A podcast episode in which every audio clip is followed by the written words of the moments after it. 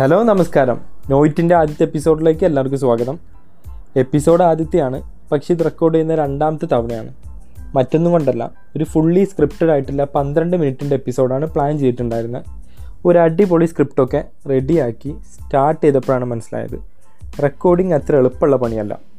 പ്രത്യേകിച്ച് ഒരു സ്റ്റാർട്ടറായി എനിക്കൊരു പന്ത്രണ്ട് മിനിറ്റിൻ്റെ ഒരു ഫുള്ളി സ്ക്രിപ്റ്റഡ് ആയിട്ടുള്ള എപ്പിസോഡ് ചെയ്യുമെന്ന് പറഞ്ഞാൽ ഈസിയല്ല. അതിൻ്റെ കൂടെ തന്നെ എനിക്ക് ഒരുപാട് വാശികളുണ്ടായിരുന്നു. ആദ്യത്തെ എപ്പിസോഡ് നന്നായി നന്നായിട്ടിരിക്കണം, ഒരു സ്പെല്ലിംഗ് മിസ്റ്റേക്ക് ഉണ്ടാവരുത്, സംസാരിക്കുമ്പോൾ അത്രയും ക്ലാരിറ്റിയിൽ പ്രൊണൗൺസിയേഷനൊക്കെ പെർഫെക്റ്റ് ആയിട്ട് തന്നെ ചെയ്യണം എന്ന്. എന്താണെങ്കിലും അതിനുവേണ്ടി കുറേ റിസ്ക് എടുത്തു. സ്ക്രിപ്റ്റ് എഡിറ്റ് ചെയ്ത് എട്ട് മിനിറ്റാക്കി. എട്ട് മിനിറ്റ് സ്റ്റാർട്ട് ചെയ്തപ്പോഴേ രണ്ട് വരി വായിച്ചപ്പോൾ എന്തോ ഇഷ്യൂ ഉള്ള പോലെ തോന്നി, കട്ട് ചെയ്തു. എട്ട് മിനിറ്റ് കംപ്ലീറ്റ് ആയത് നാൽപ്പത്തഞ്ച് കട്ട് പീസിലാണ്. നാലഞ്ച് മണിക്കൂർ എടുത്ത് നാൽപ്പത്തഞ്ച് കട്ട് പീസൊക്കെ പ്രിപ്പയർ ചെയ്തതല്ലേ എഡിറ്റ് ചെയ്യാമെന്ന് വിചാരിച്ചു. ഒരു ഫുൾ ഡേ എഡിറ്റ് ചെയ്തു. നാൽപ്പത്തഞ്ച് ചെറിയ പീസസ് ഒരു എട്ട് മിനിറ്റിൻ്റെ ഫുൾ വീഡിയോ സിങ്കായി കിട്ടണം എന്നുണ്ടെങ്കിൽ കുറച്ച് റിസ്ക് ഉണ്ട്.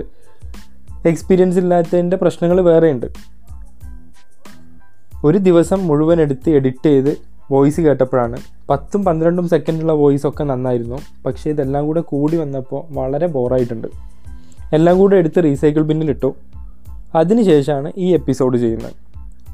പിന്നെ മറ്റൊരു കാര്യമുള്ളത്, എക്സാമിൻ്റെയൊക്കെ സമയത്ത് പലപ്പോഴും ചില ടോപ്പിക്സൊക്കെ നമ്മൾ സ്കിപ്പ് ചെയ്ത് വിടും.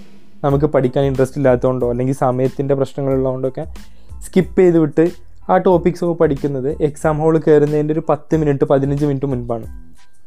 നമ്മൾ ആരോടെങ്കിലും ചോദിക്കും ഈ ടോപ്പിക്ക് പഠിച്ചിട്ടുണ്ടോ എന്നൊക്കെ. അപ്പോൾ ഫസ്റ്റ് ബെഞ്ചേഴ്സൊന്നും വരില്ല, അവർക്കറിയുന്നത് വേറെ ആർക്കും അറിയാൻ പാടില്ലല്ലോ. പക്ഷേ മിഡിൽ ബെഞ്ചേഴ്സ് വന്നിട്ട് പറയും ഞാൻ പറഞ്ഞു തരാമെന്ന് പറഞ്ഞ് വളരെ ഹാപ്പിയായി അവർക്കറിയാവുന്ന കുറച്ച് കാര്യങ്ങളൊക്കെ അവരുടെ ഭാഷയിൽ, കൂടുതൽ ടെർമിനോളജി ഇല്ല, സയൻറ്റിഫിക് വേർഡ്സ് ഒന്നുമില്ല, ഒരു കഥ പോലെ പറഞ്ഞു തരും. അത് നമുക്ക് വളരെ പെട്ടെന്ന് മനസ്സിലാക്കാനും റിയൽ ലൈഫ് എക്സാമ്പിൾസുമായിട്ട് കണക്ട് ചെയ്യാനും വിഷ്വലൈസ് ചെയ്യാനൊക്കെ ഈസിയാണ്. ഇത് വളരെ എഫക്റ്റീവാണ്. ചിലപ്പോൾ ഫ്രണ്ട്സ് എൻ്റെ അടുത്ത് ചോദിക്കും ഈ ടോപ്പിക്കിനെ കുറിച്ച് അറിയുമെന്ന്. ഞാനും ഇതുപോലെ തന്നെ ഒരു കഥയാക്കി പറഞ്ഞു കൊടുക്കും. അത് വളരെ എഫക്റ്റീവാണ്. നമ്മൾ ചോദിച്ചു കഴിഞ്ഞാൽ, എക്സാമിന് വന്നു കഴിഞ്ഞാൽ എന്തായാലും നമ്മൾ എന്തെങ്കിലുമൊക്കെ എഴുതി വെച്ച് ഒരു കഥയായിട്ട് എഴുതി വെച്ച് മാർക്ക് സ്കോർ ചെയ്യും. അപ്പോൾ ആ ഒരു ഫ്രണ്ട്സിൻ്റെ അടുത്ത് പറയുന്ന അതേ രീതിയിൽ തന്നെ ഇവിടെ പറഞ്ഞു കഴിഞ്ഞാൽ നിങ്ങൾക്ക് ഈസി ആയിട്ട് മനസ്സിലാവും. പിന്നെ ഒരുപാട് സയൻറ്റിഫിക് ടേംസിൻ്റെ ഒന്നും ആവശ്യമില്ല, നമ്മൾ എക്സാം എഴുതാനൊന്നും പോകണില്ലല്ലോ. ജസ്റ്റ് ഇതിൻ്റെയൊക്കെ പിന്നിലുള്ള കാര്യങ്ങൾ മനസ്സിലാക്കണം, അതിനെക്കുറിച്ചൊരു ബേസിക് നോളജ് ഉണ്ടാവണം എന്നുള്ളതാണ് നമ്മുടെ ഇവിടുത്തെ ആവശ്യം. കൂടുതൽ കഥകളൊന്നും പറയുന്നില്ല, നമുക്ക് നേരിട്ട് ടോപ്പിക്കിലേക്ക് പോകാം. പക്ഷേ ടോപ്പിക് സെലക്ട് ചെയ്യാൻ കുറച്ച് സമയമെടുത്തു. മറ്റൊന്നും കൊണ്ടല്ല, ആദ്യത്തെ എപ്പിസോഡായതുകൊണ്ട് തന്നെ വളരെ റിലവൻ്റായ, ഇൻഫോർമേറ്റീവായ, എല്ലാവർക്കും കേൾക്കാൻ ക്യൂരിയസ് ആയ ടോപ്പിക് ആവണം എന്നുള്ള നിർബന്ധം കൊണ്ടാണ്. അങ്ങനെ തിരയുമ്പോഴാണ് വാക്സിൻസ് മുമ്പിലെത്തിയത്. എന്തുകൊണ്ടും ഇപ്പോൾ ഏറ്റവും റിലവൻ്റ് ആയിട്ടുള്ള ടോപ്പിക് വാക്സിൻസ് ആണെന്ന് തോന്നി. അതുകൊണ്ട് തന്നെ ഇന്നത്തെ ടോപ്പിക് വാക്സിൻസ്. നമ്മുടെ എല്ലാം ചെറുപ്പം മുതലേ വളരെയധികം കേട്ട് പരിചയമുള്ളൊരു ടേമാണ് വാക്സിൻസ്. കൂടുതൽ ഇൻട്രൊഡ്യൂസ് ചെയ്യേണ്ട ആവശ്യമൊന്നുമില്ല. വാക്സിൻസ് എല്ലാവർക്കും അറിയുന്നതാണ്.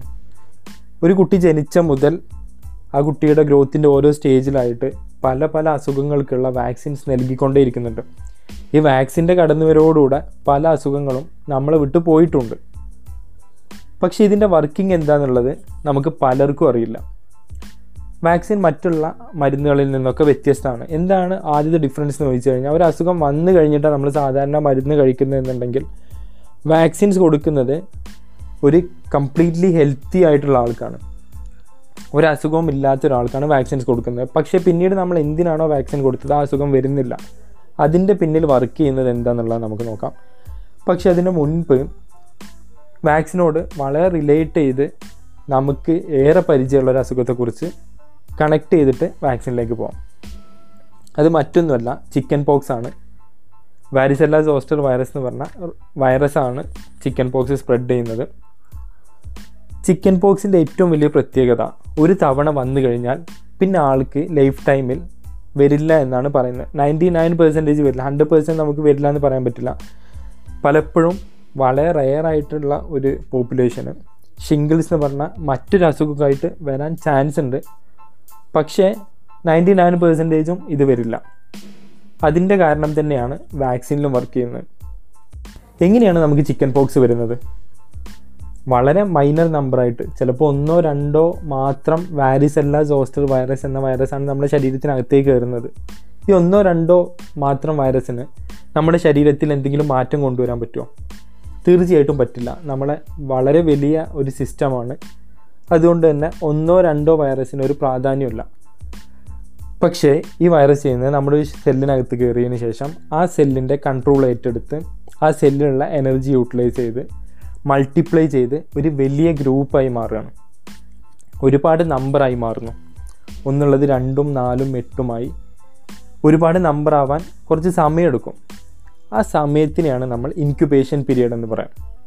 അതായത് വൈറസ് ഇൻഫെക്റ്റ് ആയത് മുതൽ നമുക്ക് ഫസ്റ്റത്തെ രോഗലക്ഷണം കാണുന്ന വരെയുള്ള ഒരു പീരീഡിനെയാണ് ഇൻക്യുബേഷൻ പീരീഡ്. ചിക്കൻ പോക്സിൻ്റെ ഇൻക്യുബേഷൻ പീരീഡ് പത്ത് പത്ത് ദിവസം മുതൽ പതിനാറ് ദിവസം വരെയാണ്. ഈ ഒരു പത്ത് മുതൽ പതിനാറ് ദിവസം വരെ നമുക്ക് ഒരു തരത്തിലുള്ള രോഗലക്ഷണങ്ങളും ഉണ്ടാവില്ല. പക്ഷേ ഒരു എട്ട് ദിവസം കഴിഞ്ഞ മുതൽ നമുക്ക് സ്പ്രെഡ് ചെയ്യാനുള്ള കപ്പാസിറ്റി ഉണ്ട്. നമ്മൾ ഒരു കാരിയറായിട്ട് മാറാനുള്ള സാധ്യതയുണ്ട്. പക്ഷെ നമുക്ക് അസുഖം എന്നുള്ളതായിട്ട് നമുക്കറിയില്ല. ഇൻക്യുബേഷൻ പീരീഡ് കഴിഞ്ഞാൽ മാത്രമാണ് നമ്മൾ ഒരു രോഗിയാണെന്നുള്ളത് നമ്മൾ തിരിച്ചറിയുള്ളൂ. പക്ഷേ ഈ വൈറസ് നമ്മുടെ ശരീരത്തിനകത്തേക്ക് കയറുന്ന ആ നിമിഷം മുതൽ ഇതിനെതിരെ വർക്ക് ചെയ്യുന്ന ഒരു വലിയ ടീം തന്നെ നമ്മുടെ ശരീരത്തിലുണ്ട്. അത് മറ്റൊന്നുമല്ല, നമ്മുടെ ഇമ്മ്യൂണിറ്റിയാണ്, നമ്മുടെ രോഗപ്രതിരോധ ശേഷി. ഈ വൈറസ് നമ്മുടെ ശരീരത്തിൽ കയറുന്ന ആ സമയം മുതൽ ഇതിനെ ഐഡൻറ്റിഫൈ ചെയ്യാനും ഇതിനെ ഡിഫീറ്റ് ചെയ്യാനുള്ള ഫ്രീക്വൻ്റ് ആയിട്ടുള്ള പല ശ്രമങ്ങളും നടത്തുന്നുണ്ട്. പക്ഷേ ഇതിന് മുൻപ് ഒരു പരിചയവും ഇല്ലാത്ത ഒരു വൈറസാണ് നമ്മുടെ ശരീരത്തിനകത്ത് കയറിയിട്ടുള്ളത്.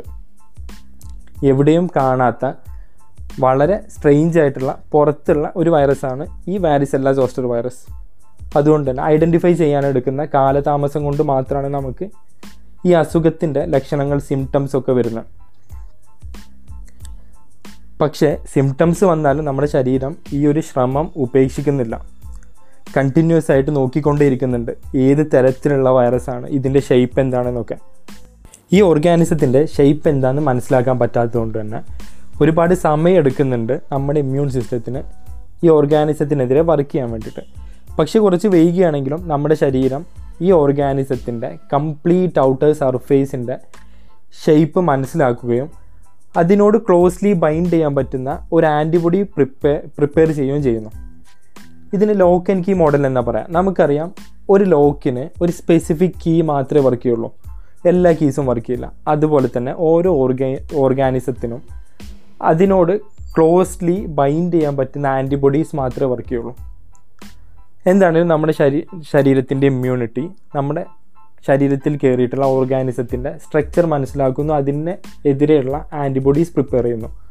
ഈ ആൻറ്റിബോഡീസ് കറക്റ്റായിട്ട് ഈ ഓർഗാനിസത്തിൻ്റെ സർഫേസിൽ പോയി അറ്റാച്ച് ചെയ്തതിന് ശേഷം ഈ ഓർഗാനിസത്തിന് മറ്റൊന്നും ചെയ്യാനുള്ള കപ്പാസിറ്റി ഇല്ലാത്ത ഒരു പാർട്ടിക്കിളാക്കി മാറ്റുക ചെയ്യുന്നത്. അതുകൊണ്ട് തന്നെ ഈ ഓർഗാനിസം ഇനി മറ്റുള്ള ഓർഗാനിസമായിട്ട് മൾട്ടിപ്ലൈ ചെയ്യുകയോ നമുക്ക് മറ്റൊരു അസുഖ മറ്റൊരു അസുഖത്തിലേക്ക് മാറാനോ കപ്പാസിറ്റി ഇല്ലാത്ത ഒരു ജസ്റ്റ് ഒരു പാർട്ടിക്കിളായി മാറി. അങ്ങനെ നമ്മുടെ അസുഖം കംപ്ലീറ്റ് ആയിട്ട് ക്യൂറായി. ഇനി നെക്സ്റ്റ് ടൈം എന്താ സംഭവിക്കുന്നത്? ആദ്യത്തെ തവണ നമ്മൾ ഇൻഫെക്റ്റഡ് ആയി, നമ്മുടെ അസുഖം മാറി, കംപ്ലീറ്റ്ലി ഓൾ റൈറ്റ്. രണ്ടാമത്തെ തവണ ഇതേ ഓർഗാനിസം നമ്മുടെ ശരീരത്തിലേക്ക് കയറുമ്പോൾ എന്ത് സംഭവിക്കുന്നു എന്നുള്ളതാണ് അടുത്ത കാര്യം.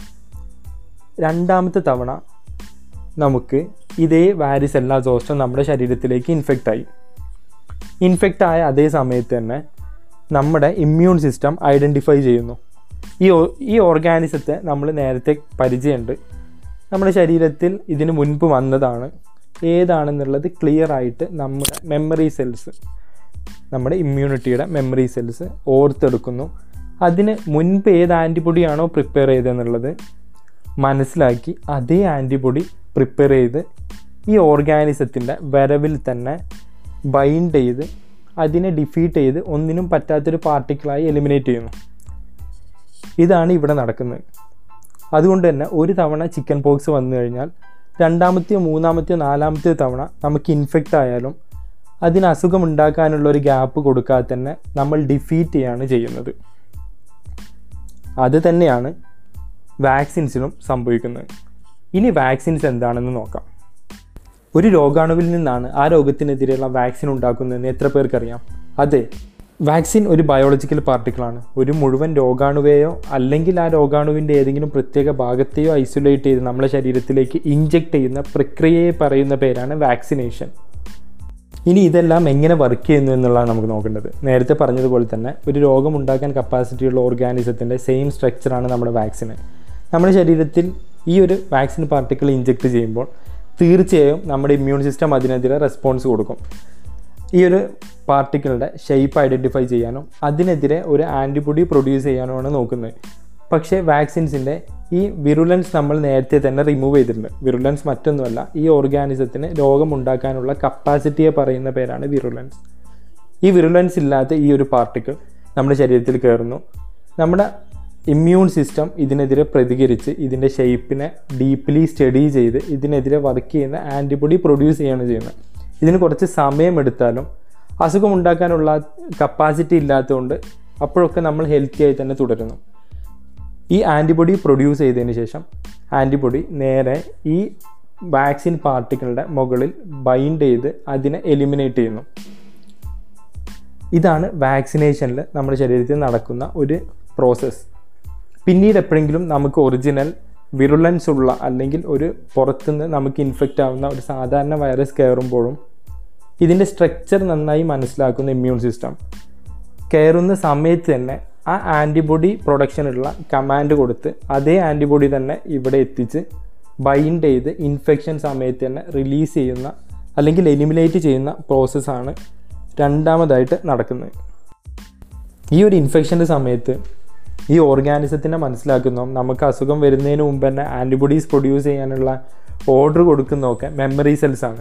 ഈ മെമ്മറി സെൽസിൻ്റെ ഫങ്ഷൻ എന്താണെന്ന് വെച്ച് കഴിഞ്ഞാൽ നമ്മുടെ ശരീരത്തിൽ മുൻപ് കയറിയിട്ടുള്ള ഓർഗാനിസം പിന്നീട് കയറുമ്പോൾ അതിനെ പെട്ടെന്ന് ഓർത്തെടുക്കുക എന്നുള്ളതാണ് ഇതിൻ്റെ ഫങ്ഷൻ. അതുകൊണ്ട് തന്നെ ആൻറ്റിബോഡി പ്രിപ്പറേഷൻ വളരെ ഫാസ്റ്റാവും. നമുക്കൊരു അസുഖം വരുന്നതിന് മുമ്പ് തന്നെ ഈ ഓർഗാനിസംസിനെ നമുക്ക് എലിമിനേറ്റ് ചെയ്യാനും പറ്റും. ഇനി വാക്സിൻസിനെ കുറിച്ച് പറയുകയാണെങ്കിൽ അത് പല തരത്തിലുള്ള വാക്സിൻസ് ഉണ്ട്, പല ടൈപ്സ് ഉണ്ട്. നമ്മുടെ ഡെയിലി ലൈഫിൽ അത്ര ഇമ്പോർട്ടൻ്റ് ആയിട്ടുള്ള കാര്യമൊന്നുമല്ല, എന്നാലും ജസ്റ്റ് ഔട്ട്ലൈൻ അറിഞ്ഞിരിക്കുന്നത് നല്ലതാണ്. അതിൽ ഏറ്റവും കൂടുതൽ നമുക്ക് ഫെമിലിയർ ആയിട്ടുള്ള polio vaccine, hepatitis A vaccine, പിന്നെ റാബീസ് വാക്സിൻ, ഇതെല്ലാം വരുന്ന ഇനാക്ടിവേറ്റഡ് വാക്സിൻസ് ആണ്. ഇനാക്ടിവേറ്റഡ് വാക്സിൻസ് മറ്റൊന്നുമല്ല, ഈ രോഗമൊക്കെ ഉണ്ടാക്കുന്ന ഓർഗാനിസംസിനെ ഐസൊലേറ്റ് ചെയ്ത് അതിനേതെങ്കിലും ഒരു മോഡ് കൊടുത്ത് ഡിസ്ട്രോയ് ചെയ്യുകയാണ്. അത് ചിലപ്പോൾ കെമിക്കൽസ് കൊടുത്തിട്ടാവാം, ചിലപ്പോൾ ഹീറ്റ് കൊടുത്തിട്ടാവാം, ചിലപ്പോൾ റേഡിയേഷൻ കൊടുത്തിട്ടാവാം. ഇത്തരം മോഡുകൾ കൊടുത്ത് ആ ഓർഗാനിസംസിനെ ഇനാക്ടിവേറ്റ് ചെയ്ത് നമ്മുടെ ശരീരത്തിലേക്ക് ഇഞ്ചെക്റ്റ് ചെയ്യുന്ന ഒരു പ്രോസസ്സാണ് വാക്സിനാണ് ഇനാക്ടിവേറ്റഡ് വാക്സിൻസ്. പിന്നെ മറ്റൊരു വാക്സിൻ ഉള്ളത് അറ്റനുവേറ്റഡ് വാക്സിൻസാണ്. ഇത് മീസിൽസിന്, മംസിന്, റുബെല്ല ഇങ്ങനത്തെയൊക്കെ അസുഖങ്ങൾക്കുള്ള വാക്സിനാണ് അറ്റനുവേറ്റഡ് വാക്സിൻ. ഇത് മറ്റൊന്നുമല്ല, ഈ രോഗങ്ങളുണ്ടാക്കുന്ന ഓർഗാനിസംസിനെ നമ്മൾ ഐസൊലേറ്റ് ചെയ്ത് ഒരു പ്രത്യേക കണ്ടീഷനിൽ തന്നെ കൾട്ടിവേറ്റ് ചെയ്യും. നമ്മൾ ഇഞ്ചെക്റ്റ് ചെയ്യുന്ന വാക്സിൻ നമ്മൾ തന്നെ പല തരത്തിൽ കൾട്ടിവേറ്റ് ചെയ്തെടുക്കുന്നതാണ്. അത് കൊടുക്കുന്ന കണ്ടീഷൻസ് ഡിഫറെൻ്റ് ആയിരിക്കും. ആ കണ്ടീഷനിൽ വളരുന്ന ഓർഗാനിസംസിന് രോഗമുണ്ടാക്കാനുള്ള കപ്പാസിറ്റി ഉണ്ടാവില്ല, പക്ഷേ സ്ട്രൈ സ്ട്രക്ചറും ഷേപ്പും എല്ലാം സെയിം ആയിരിക്കും. എക്സാക്ട്ലി പുറത്ത് കാണുന്ന അസുഖമുണ്ടാക്കുന്ന ഈ രോഗങ്ങളുടെ അസുഖങ്ങളുണ്ടാക്കുന്ന വൈറസിൻ്റെ അതേ സ്ട്രക്ചറായിരിക്കും നമ്മൾ ആർട്ടിഫിഷ്യലി ഉണ്ടാക്കുന്ന ഈ ഓർഗാനിസംസിന്. പക്ഷേ ഇതിന് രോഗമുണ്ടാക്കാനുള്ള ഒരു കപ്പാസിറ്റിയും ഉണ്ടാവില്ല. അതുകൊണ്ട് തന്നെ അത് നമ്മൾ ഇഞ്ചെക്റ്റ് ചെയ്യുമ്പോൾ നമുക്കൊരിക്കലും അസുഖം വരുന്ന ഒരു പ്രോബ്ലം വരുന്നില്ല. പിന്നെയുള്ളത് സബ് യൂണിറ്റ് വാക്സിനാണ്. സബ് യൂണിറ്റ് വാക്സിൻ എന്ന് പറഞ്ഞാൽ ഒരു വോൾ ഒരു വോൾ വൈറസ് അല്ല നമ്മൾ ഇഞ്ചെക്റ്റ് ചെയ്യുന്നത് അല്ലെങ്കിൽ വാക്സിനായിട്ട് എടുക്കുന്നത്. ആ വൈറസിൻ്റെ എക്സ്റ്റേണൽ സ്ട്രക്ചറോ അല്ലെങ്കിൽ ഈ ഒരു ആൻറ്റിബോഡിക്ക് ബൈൻഡ് ചെയ്യാൻ മാത്രമുള്ള ഒരു ചെറിയ പാർട്ടിനെ ഐസൊലേറ്റ് ചെയ്ത് ആ പാർട്ട് മാത്രം ഇഞ്ചെക്റ്റ് ചെയ്യുന്ന ഒരു പ്രോസസ്സാണ് ഇതിൽ വരുന്നത്. ഇതൊക്കെയാണ് വാക്സിൻസിൻ്റെ ഇമ്പോർട്ടൻ്റ് ടൈപ്സും വിശേഷങ്ങളൊക്കെ. ഇനി മറ്റൊരു എപ്പിസോഡിൽ നമുക്ക് വാക്സിൻസിൻ്റെ ഹിസ്റ്ററിയും ഹെൽത്ത് റിസ്ക്കും അതിനെക്കുറിച്ചൊക്കെ ഡീറ്റെയിൽഡായിട്ട് നോക്കാം. പോഡ്കാസ്റ്റിങ്ങിൽ വളരെ പുതിയതാണ്, അതുകൊണ്ട് തന്നെ നിങ്ങളുടെ എല്ലാവരുടെ മാക്സിമം സപ്പോർട്ട് ഉണ്ടാവുമെന്ന് പ്രതീക്ഷിക്കുന്നു. എൻ്റെ എപ്പിസോഡ്സിനെ കുറിച്ചുള്ള സജഷൻസോ അതോ എന്തെങ്കിലും ടോപ്പിക്കിനെ കുറിച്ചുള്ള സജഷൻസോ ഒക്കെ ഉണ്ടെങ്കിൽ തീർച്ചയായിട്ടും നിങ്ങൾക്ക് എന്നെ അറിയിക്കാം. നോയിഡ് പോഡ്കാസ്റ്റ് എന്ന ഇൻസ്റ്റാഗ്രാം ഐ ഡിയിൽ നിങ്ങൾക്ക് എന്നെ കോൺടാക്റ്റ് ചെയ്യാം. അപ്പോൾ അടുത്തൊരു നല്ല എപ്പിസോഡുമായി വരുന്നത് വരെ ഗുഡ് ബൈ.